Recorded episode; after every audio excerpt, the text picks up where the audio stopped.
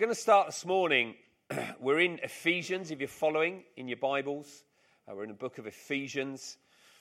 And uh, I'm going to start, though, with a video. And I remember the first time I th- saw this, I just thought, that is such a great illustration of how we are as Christians, how we are as church. It's kind of an illustration when you see it. It's from a, an American uh, sitcom called Modern Family. Okay, anyone watch Modern Family? Anyone? See? It's just it's just a lovely series. Okay, I, I think it is. It's kind of funny. It's the scrapes families get into with, and you know, a, a kind of uh, you know multifaceted uh, family.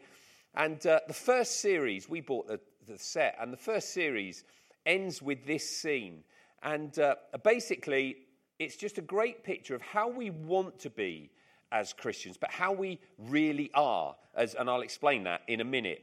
Um, it's, not, it's, not a, it's not a Christian family in it as such. And all you really need to know to understand this is it's at the end of the, the episode, the end of the series, which is at the end of a day or week. And um, Claire, one of the characters who's a bit of an, uh, you know, a bit obsessive and perfectionist, um, is wanting a family photo. Okay? And uh, it's, but it's on the back of all the stresses and strains of family life uh, that we get to this place. So, David, if we could see this, that would be great. One more time. Just so you know, I am angry with you. I knew it. Oh, damn it. It was a big day for me, and he didn't want to go because he doesn't like small talk. Would it be terribly inconvenient to just postpone this hissy fit for a few minutes? Okay, you know what? Maybe some of us don't want to take a picture today. Thank you. Yeah, and please, Claire, don't try to make Mitchell do something he doesn't want to Oh, do. shut up, Cam. Okay, stop it. Stop it. Everyone, listen, this took me forever to put together, so I don't really care who kissed who and who's got a pimple on her head and who is wearing an outrageously inappropriate dress. We are gonna get together and act like a normal family for one tenth of a freaking second, and we're gonna do it right now. Come on, let's go. Get your hands off of me. No, no, make me. Make me, make me. Ah, this is ridiculous. You're both uptight about everything. You didn't want to go to a wedding with him because you didn't want to make small talk. That's how I met Gloria. Do you remember the first thing I said to you? Yes, I like chocolate, I like fruit, but not together. You couldn't come up with that, Ivy League? And you? You would be a lot happier if you weren't so obsessed with everything being perfect. Look at us here all in white. What are we, a cricket team? Newsflash, life is not perfect, Claire. Now, calm the hell down. Okay, Dad, that's great, and that's really easy for you to say, but do you think I like being like this? No, I don't. So if you have some quick and easy fix, why don't you just give it to me right now? Oh! Oh, oh my God. I, I got this, baby. No, what did, why did you do? Now that two people are dirty. Well, three. Okay, you know what? That's for Kitschy. Mud fight! No, don't do that. No, no, no, stop it. Everybody, get back in line. Oh, oh. guys, stop. Oh, damn it. Guys. Excuse me. Are we still doing this? No, no, we're not. Oh. Now we are.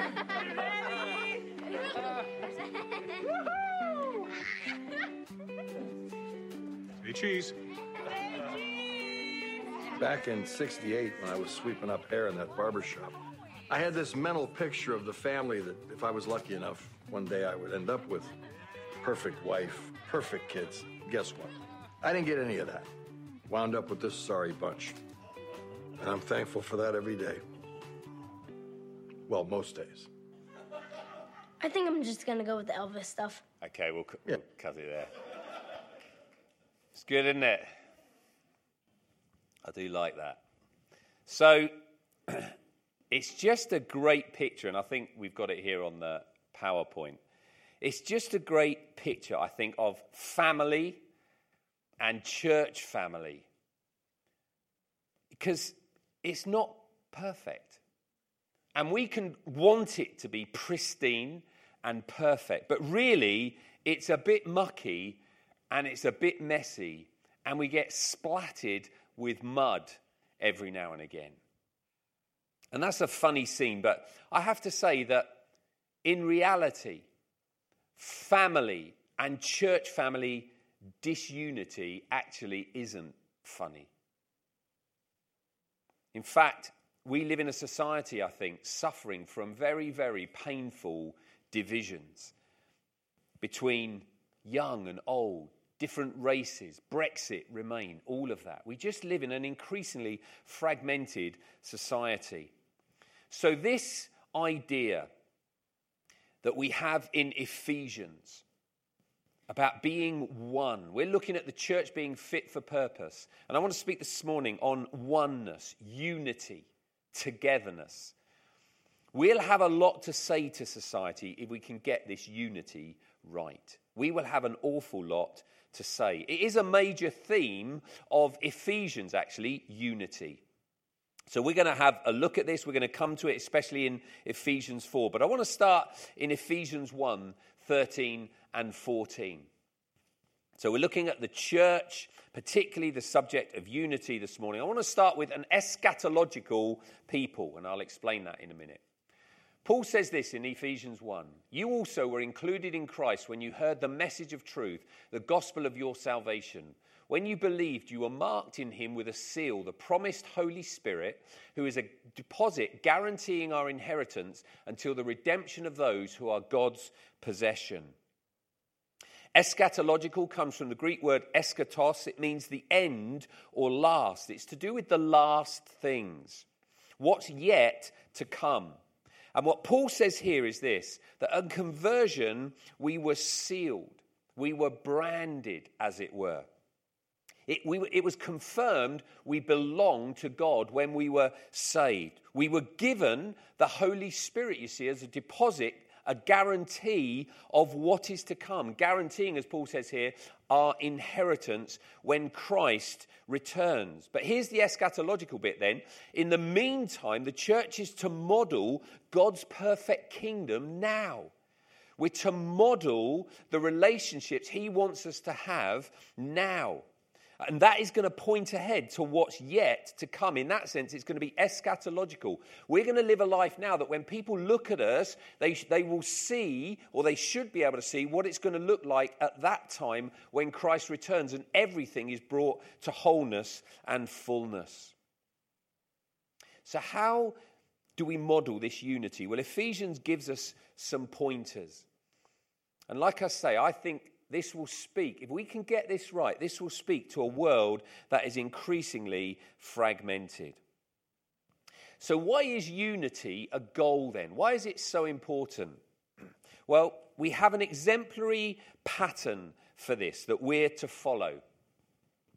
In Romans 1:20, Paul again says this: "For since the creation of the world, God's invisible qualities, his eternal power and divine nature, have been clearly seen, being understood from what has been made, so that people are without excuse. What's Paul saying here? That everything that is good in the world is modeled on God. God's invisible qualities have been clearly seen, being understood from what has been made. That God thought, how can I best make the world the best thing I can do, the kindest thing, the most exhilarating thing for humankind is that I model this world on myself. Now, that may sound selfish to us, but it's not because he's giving away there all that is best in the world. So, everything good in the world is derived from who God is and illustrates who he is. And as these things are seen, they glorify him because we look at these things and we say, ah, that's what God's like. And this includes the unity there is in his being. This includes the unity. You see, God is the only being in existence where there is unity in diversity. In fact, you have to have unity. You can only have unity where there is diversity. Follow me here. Is that, isn't that right? I can't have unity in my being. Now, I'm sure somebody could say, well, you do in this sense. Yeah, but it's not like there's two Pauls or three Pauls here. And, and this, you know, I'm getting on all right with myself at the moment. Now, sometimes we talk in that sort of language, but actually we don't mean it because we're one being. Actually, in God, there's three persons Father, Son, and Holy Spirit, and they dwell, there's diversity, but they dwell in perfect unity. And human beings in our society, we're to copy what God is like. Society is to have unity in diversity. I, I Googled unity in diversity. That's the diversity tree there. One tree with diversity. But of course, there's no example that perfectly illustrates what God is like. There is no other example of anything where there is unity in diversity in one being, in one thing. Only God is like that. And he's given that away to us to enjoy. God is having a whale of a time in his own being. Father, Son, and Holy Spirit are blissfully happily today. God's really happy today, even if we're not. God is. He's enjoying himself. He's full of joy. And he wants to give that away. He knows that relationship, when done well, is the most enjoyable thing there is. And unity in diversity, togetherness in diversity, is a wonderful thing. So he's given that away to human beings. So we're talking about the Trinity, aren't we? And we see this in Ephesians 1 to 6. Paul says this, and we'll come back to this passage because there's bits and pieces here I'm going to come back to. As a prisoner for the Lord, then, I urge you to live a life worthy of the calling you have received. Be completely humble and gentle. Be patient, bearing with one another in love. Make every effort to keep the unity of the Spirit through the bond of peace. And then Paul says, and it's a theme of Ephesians oneness, oneness, oneness. There is one body and one spirit, one person of the Trinity. Just as you were called to one hope when you were called, one Lord, Jesus, one faith in him, one baptism, initiated into Christ. Second person of the Trinity. One God and Father of all. Third person of the Trinity. But they're one. There's this emphasis on one. Father, Son, Holy Spirit, but there's this emphasis on one who is over all and through all and in all. And so our oneness is wrapped up in who God is. We're to mirror who God is in our oneness, in the oneness God has for us.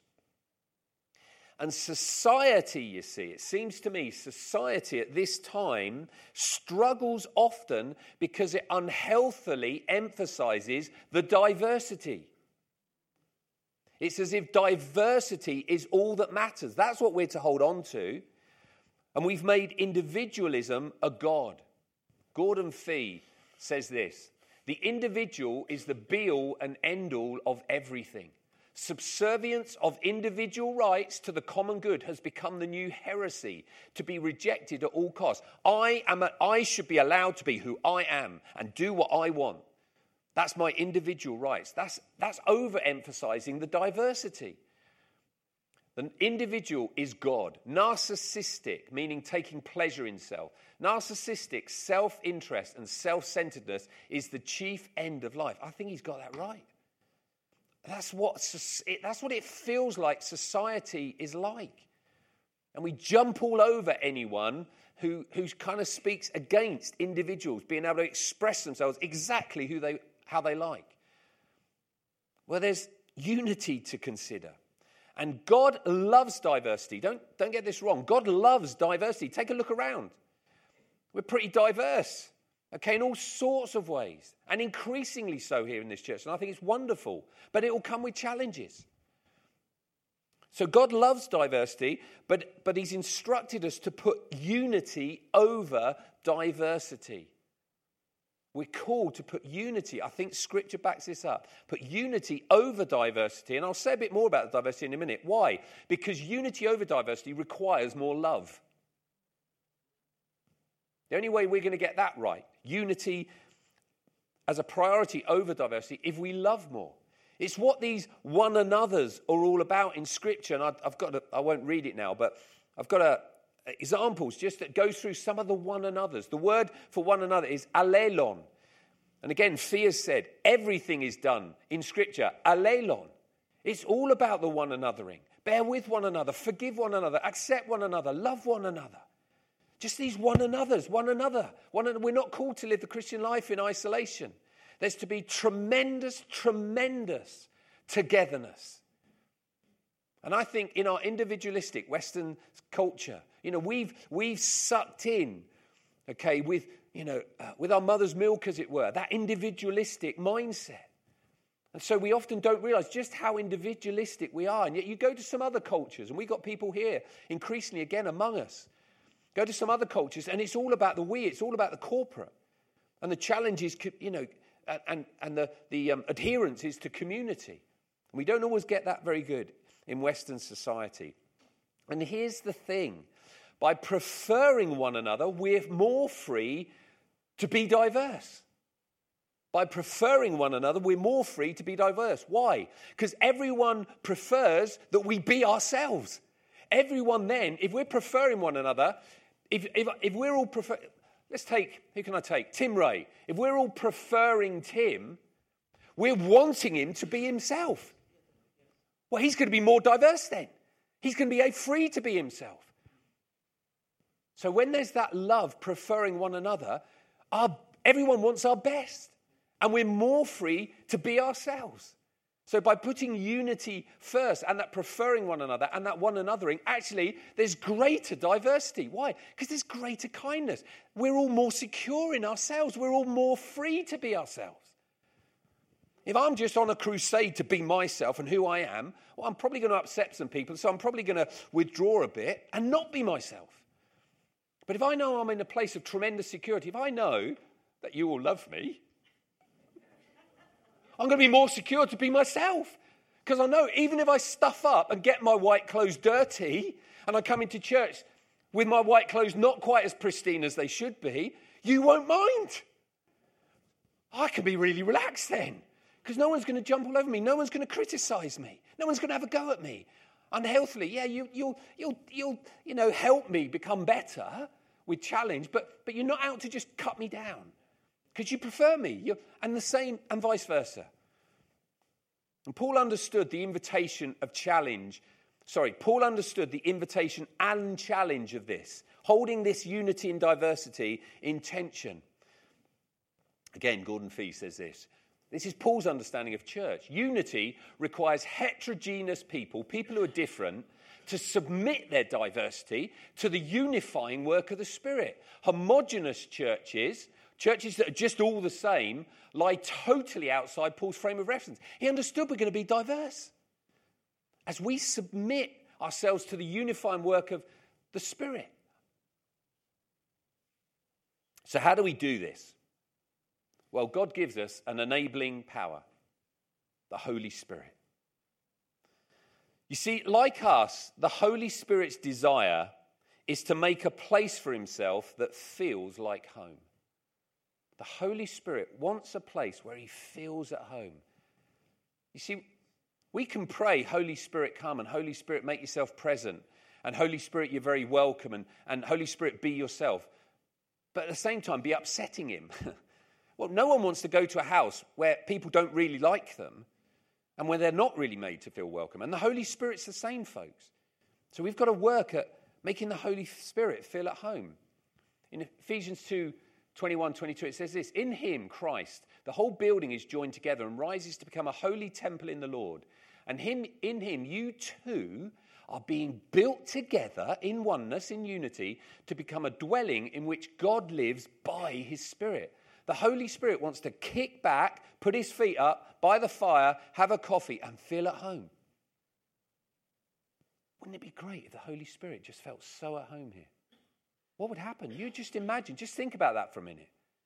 The Holy Spirit felt so at home among us that he was free to be himself. There'd be such love. We'd see the miraculous because he knows he can trust himself to us. We'd see the lost saved because he knows we're going to look after them. I, I, think, I think we should want this more almost than anything that the Holy Spirit feels at home amongst us. See, this is talking about the church now. We are now his temple. We're now the place God is pleased to dwell. And the Holy Spirit does this work, creates this unity. Ephesians 4 3. Make every effort to keep the unity of the Spirit through the bond of peace. It's the unity of the Spirit in the sense that it's the unity created by the Spirit. But the Holy Spirit also, sorry, unity also makes local churches attractive to Him. He creates the unity. When that unity is created, it's then attractive to Him. It's, a, it's, a, it's a, an upward spiral, as it were. As we submit to the Spirit and His work, He creates unity, and then He finds He really likes it. So He's going to be more present. Well, we'll have more unity then. You can go the other way. We can get into resistance to the Spirit, to be hard to Him, to be critical of one another, disunity. Well, He doesn't like that. And it gets worse because the more that happens, the less He wants to be there. And the less He's there, well, the more disunity you're going to have. And of course, this unity, as Psalm 133 tells us, is attractive to him. How good and pleasant, I should have put this up, how good and pleasant it is when brothers and sisters live together in unity. There, the Lord commands a blessing, anointing. It's like oil running down on us. Well, Ephesians 4 25 and 31, Paul describes what have been called sins of discord that threaten unity. You see, there are certain behavior traits we can get stuck in, relational sins that, that cause fractures in relationships, cause disunity, and therefore means the spirit isn't attracted. And they're summarized in verse 31. Paul says this get rid of all bitterness, rage, anger, brawling, slander, along with every form of malice. It's not a bad health check. Lord, in any way, am I, am I guilty of these? Bitterness, it has a sense of being deep rooted. Rage and anger. I mean, I'm not, I'm not talking so much about just kind of losing our temper every now and again, except if it's a lot, there's probably something to look at. If we underneath it all are an angry person, we probably need to look at that because that'll come out. Uh, it may, actually, it may not mean that you'll be shouting and screaming all the time. By the way, the word brawling there actually has a connotation of shouting. There's a lot of shouting goes on in situations around us, family situations, maybe our marriage. We need to look at that. We need to pay attention to it. But anger won't always manifest as loudness. Because I don't know about you, but I've come to understand what passive aggressive means. People who are angry, but yeah, I won't get angry. Just going to shun you. And underneath it, they're angry. They're angry. They're just, they just, you know, they're just controlling situations by silence and playing hard to get. Well, that's just as bad. Let's not let that happen. Slander. Do we, do we criticize people's character? Malice. Do we mean harm? What's the effect of that? Well, we grieve the Holy Spirit. The Holy Spirit's a dove. And when those things are in force, he flies away. He doesn't like it. He really doesn't like. Hey, listen, I know God loves us all, but doesn't mean to say he wants to spend time with us. If we're like that, if we're going to be hard hearted, we grieve the Spirit. We won't know the Spirit's presence. You know, we can be a bit blase. God loves us all. Yeah, but there are things we can do to upset him. And so I, I think a lot of what Jesus talks about, about forgiveness, isn't so much you know, ultimately being forgiven. I believe I am, I am ultimately going to be forgiven on that day. Doesn't mean to say I'll have walked a life with Jesus of close proximity. Because as I, as I break the relationship, as I do things that grieve the Spirit, the relationship's fractured between me and Jesus. I don't mean ultimately fractured, I just mean you know, you know some difficulty. I, I don't know whether any husbands and wives have ever experienced this, where you still love each other, you're still in the same house. It's just at times, it's just a bit awkward. And friendships can be like that. Well, I think that's the sort of thing that Jesus is talking about. Let's not let that happen. Let's have loving, kind relationships where the Spirit's not grieved. Well, how does the Holy Spirit bring unity? He enables us to walk in healthy relational habits. Either side, actually, in fact, Paul sandwiches the content, the meat of Ephesians 4 with these two verses. Verse 2 Be completely humble and gentle, be patient, bearing with one another in love. 32. Be kind, compassionate, forgiving each other, just as in Christ forgave you. You don't need to pray about these things, by the way. You just do them. We just do them. And as we say, I am going to try to be kind, I'm going to try to be gentle, I'm going to be gentle, I'm going to hold back from saying that thing that I was going to say. I'm going to be gentle, I'm going to be kind. What you find is the Spirit meets you in that place and gives you grace for it. You may want to be stupid. I'd much rather be cross with them. But I'm going to choose forgiveness. I'm going to choose to accept them. This person really winds me up, but I'm going to choose to give them time. what you find is the Spirit gives you grace in that moment. You, you, won't, you won't necessarily, you might do, but you won't necessarily feel like doing that. But at the point you step into that, the Spirit meets you. And he, and, he, and he enables you to love that person.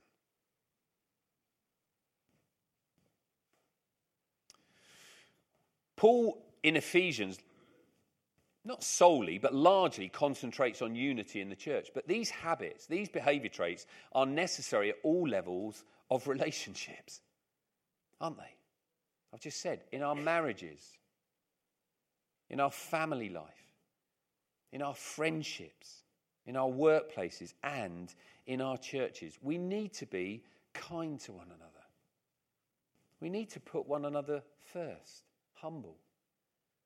We need to be patient. Just hold your tongue, don't say it. And here's the big one, I think. We need to forgive. We need to forgive. And I have had a sense preparing this sermon that this could be breakthrough for a handful of people today. There is healing for your situations, there's healing for your relationships if you will step into these things, and perhaps particularly forgiveness. See, these things are like the oil in an engine, they just keep the thing smoothly running. Without it, it's a bit clanky and, and it's likely, you know, there's likely to be a ma- major malfunction. I'm amazed. I'm amazed when I hear some people talk about.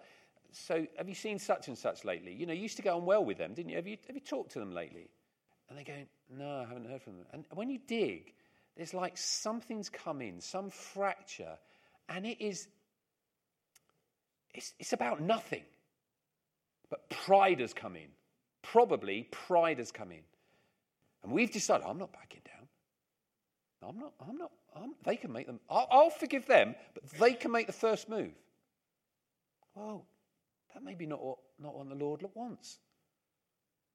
I'm just astounded, literally, that, that there are these relationships that are so tragically, sadly fractured over nothing. It can be healed with forgiveness. What are the blessings of this? Very quickly. Well, this has an, an evangelistic purpose. Jesus said, He's praised that they may be one as we are one. John 17, I in them and you in me, so that they may be brought to complete unity as a consequence of which, then the world will know that you sent me. Listen, I believe this with my whole heart. When we demonstrate loving relationships, unity, covering our differences, holding unity and diversity, intention, well, preferring one another, the world will know that you sent me. Because this is not happening in the world. The world does not do relationships very well. We need the Holy Spirit's help. There's an evangelistic purpose. We'll also experience, experience pleasure. I wanted to say joy, but it doesn't begin with P. We'll also experience pleasure, how good and pleasant it is when God's people live together in unity. There's a blessing because of it, but in itself, don't you want to experience joy in your relationships? Don't we want to don't we want them to be pleasant? Don't we want to come Sunday by Sunday, week by week, together, coffee, whatever it is, and just go, do you know, I really love these people. I really love them. There's something about this. It's, it's profound. It touches me at the core of my being, where it's not just Tim said earlier, we don't just want a service where it's not just routine, where our Christianity isn't just routine and religion, but it's wonderful, loving relationships that just energize us. I've come to realize my children, family, relationships, and friendships energize me. That is what fills my tank. Time with friends, time with family fills my tank. God designed these things for that. That loving relationships, we experience them so that they fill our tank. We're just a bit buoyant out of these things. So we're to experience pleasure. And I understand relationships, you see, this is why the enemy attacks relationships, because they're so key. So they can, they can be the place of our greatest hurts, but they're meant to be the place of our greatest joy. So it's important we work at these. It's why, it's thinking about it, it's why over the years we've done these courses on relationships, on marriage, on parenting. And life groups, of course, are the testing ground for this. Because there's diversity. We don't choose life groups with friends. You know, hopefully they become friends, but it's not like we don't set up these cliques. We're called to love people who are different. And I think life groups have a tremendous potential for demonstrating to the world different people coming together, loving one another. Okay. We're going into communion now, and it just so naturally leads off the back of what I said here. You see, God has institute, instituted in the local church an examining practice designed to make us look at ourselves and especially perhaps our relationships. That's a big part of why we take communion. Let me explain that. See, communion explained in 1 Corinthians 11. And in that chapter, Paul says that the problem in Corinth, you see, part of why he taught on this was the problem was disunity. That was the context he spoke into. Yes, we're to remember Christ for all the benefits, but it's also the, the, the healing for our disunity. So Paul says, In the following directives, I have no praise for you, for your meetings do more harm than good. In the first place, I hear that when you come together as a church, there are divisions among you, and to some extent, I believe it. What's Paul saying here? Well, I think he finds here a church that's perhaps not willing to address the issue of disunity. It's not willing to work on its relationships. And he says, Your meetings do more harm than good. Just think about that. He's effectively saying to a church, Do you know what, guys? It would be better if you didn't turn up this morning. What an indictment. Your meetings do more harm than good. You get on so badly that your meetings do more harm than good. It's part of the issue here hypocrisy that they're just carrying on as, you know, as if nothing's wrong. They're still coming together, pretending, pretending, pretending. Well, let me tell you, the world has enough hypocrisy in it without the church adding to that. If we want to change situations like that and heal relational breakdown, there is a remedy. And it's the cross, represented here this morning by these emblems. Paul says, verses 28 29, everyone ought to examine themselves before they eat of the bread and drink from the cup. For those who eat and drink without discerning the body of Christ eat and drink judgment on themselves. If we don't own the issues we have in relationships, the divisions we have in our relationships, in our maybe in our marriages, maybe in our families, maybe in friendships, if we don't own those, I think we drink in an unworthy manner. I'm not saying, you know, there, there are times when we just go through difficulties, but we work on it. What, what we're talking about here is when we just, we just say, I'm, I'm just not going to work at it. I'm going to turn a blind eye. I'm just going to let that one go. And let me tell you, I've come across too many situations in marriages, families, where people haven't addressed this, where they've, they've just thought somehow it will get better, and it doesn't.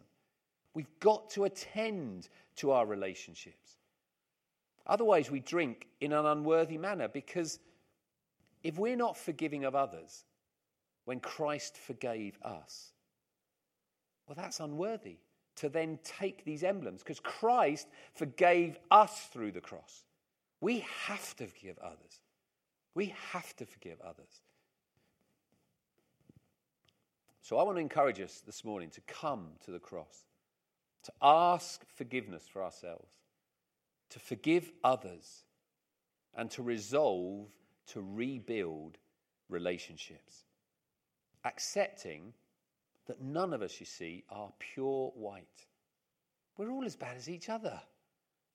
We all say stupid things. We all upset one another. So let's not, let's not reckon necessarily that it's their fault. Now, sometimes that is the case. Sometimes somebody majorly steps out of line. But we're not talking about that. Let's forgive one another, accepting that we're all only human and none of us come pristine and white. So we're going to come to the table now. And I've got a couple of prayers I want us to pray. And firstly, we're going to ask the Lord, so just be looking at this as I'm saying this.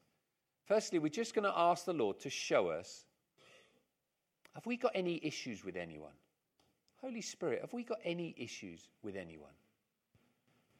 So we're going to pray and ask the Spirit to show us are we not forgiving someone else or do we think we've upset them? Because I want to encourage us, even if we don't put it right immediately, that we resolve to put it right. So you might drink and eat here, knowing that there's something you need to do relationally. But what you can do here and now is this resolve before the Lord to put it right. Resolve, you're going to say something. I'm going to go and apologize, or I'm going to forgive someone else, or whatever. So, why don't we pray this together. If you're happy to, let's pray this together. What then follows is there's a prayer that we can pray silently in our hearts and ask the Spirit to show us individuals who may have hurt us and to forgive them. Now, I understand that in a room this size, there will be some of us for whom this goes very deep and maybe has been around for decades. Now, it may be God gives you grace in this moment to, to forgive in that way. But for some of us, this may require follow up. You may have a sense that as you've been here, you're aware. You're going to drink and eat this morning and forgive that person as best you can in this moment. But you're aware, actually, I probably need to talk about this. Probably need to unpack this a little bit and understand better the harm my lack of forgiveness is doing, or whatever. So if that's the case, do come and chat with myself or your life group leader, and, and we, can, we can sort you out. There's a, a pastoral care team here at Beck, care at beckchurch.org.uk. It should be an insight. You can email in and say, I'd just like to talk about this. We were talking about forgiveness. I think I need to talk about it. But certainly, you know, every day or weekly or even monthly forgiveness issues we can resolve this morning. So let's pray this together, shall we? Dear Heavenly Father, I thank you for the riches of your kindness, forbearance, and patience, knowing that your kindness has led me to repentance. I confess that I have not always extended that same patience and kindness toward others who have offended me, but instead I have harbored bitterness and resentment. I pray that you would bring to mind those people whom I have not forgiven in order that I may do so. I ask this in the name of Jesus. Amen.